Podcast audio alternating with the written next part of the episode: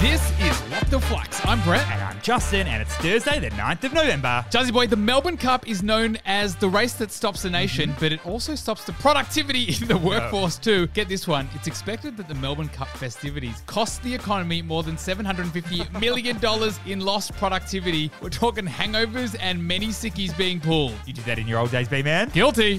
Fluxam, there are 1.4 million households coming off their fixed rate mortgages in 2023 and beyond. So, Fluxam, we have you covered in the Flux app. We're covering the four things you need to do if you're coming off a fixed rate mortgage. So head to the Flux app to check it all out. Three real beneficial stories today, Jazzy Boy. Let's do it. For our first, Optus suffered a major outage across the country yesterday that not only impacted millions of customers, but also public transport and hospitals. Tell you what, after last year's cyber attack, this has really got a hoit.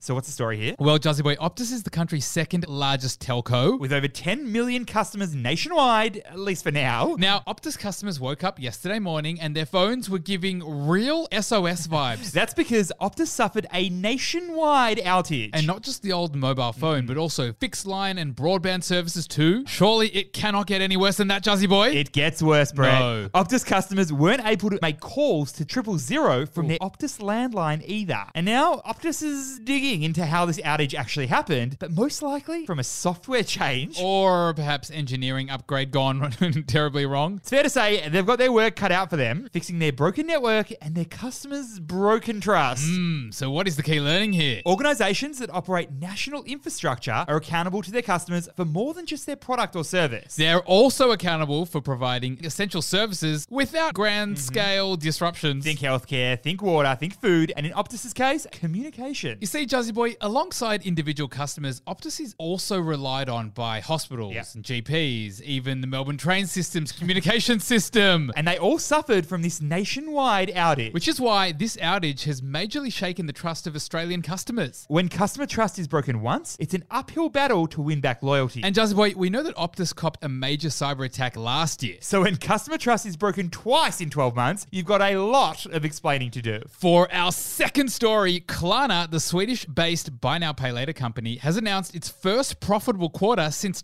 2019. They needed a bit of luck after their disastrous couple of years. So tell us more. Klarna is one of the OG buy now pay later companies. Now, Brett, during the pandemic, when everyone was spending like it was going out of fashion, Klarna was on a ride. So much so, Jazzy Boy, that in 2021, Klarna raised money at a valuation of 46 billion US dollary doodars. but since then, the tech market has softened, and so have Klarna's results. Yep, it raised more money at a $6.7 billion valuation just 12 months later. 85% drop in just 12 months. Wow, wow, wee, wow.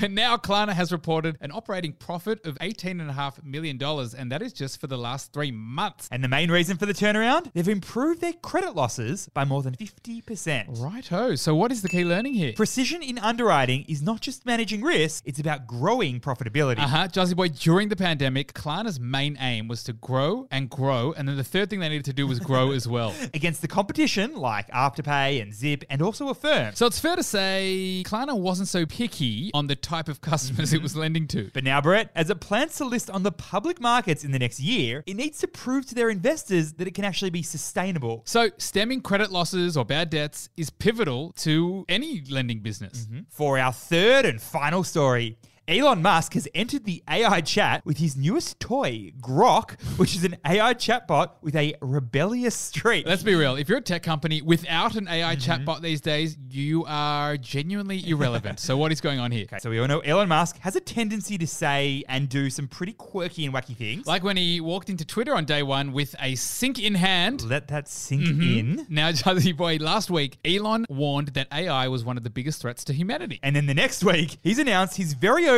AI chatbot that will be a competitor to ChatGPT. The name he has selected is Grok, and once it's been fully tested, it will be made available to Twitter slash X's premium subscribers. But man, Grok is different. Mm-hmm. Or so Elon Musk claims. The chatbot will give you sassy responses and a playful tone. Example, you ask it how to make cocaine and it will give you the steps and tell you not to blow yourself up or get arrested. And Brett, it will also have real-time access to information from X, which is a bit of a worry if you ask me. But Jazzy Boy, this is just another sign that in the world of homogenous chatbots, companies are trying to stand out in a very crowded market already. So, what is the key learning here? Disruptors don't just play the game, they're always aiming to change the game. Grok is trying to disrupt the AI chatbot market with its own little spin. Yep, it's trying to capitalize on the supposed consumer desires for a more human like AI interaction. And this could redefine consumer expectations for AI chatbots. So, on the one hand, Grok could lead to a significant shift in the chatbot market dynamics. Or on the other hand, Jazzy Boy, it could just become another gimmick that comes and goes. Yeah. B man, the fixed rate mortgage cliff is affecting millions of households around Australia each and every month. A lot of chat around the water cooler about this cliff, Jazzy Boy. Some people nervous, some people scared. We've got you covered in the Flux app because we're covering four things you need to do if you're coming off a fixed rate mortgage. So check it out in the Flux app. Thanks for listening, and we'll see you tomorrow.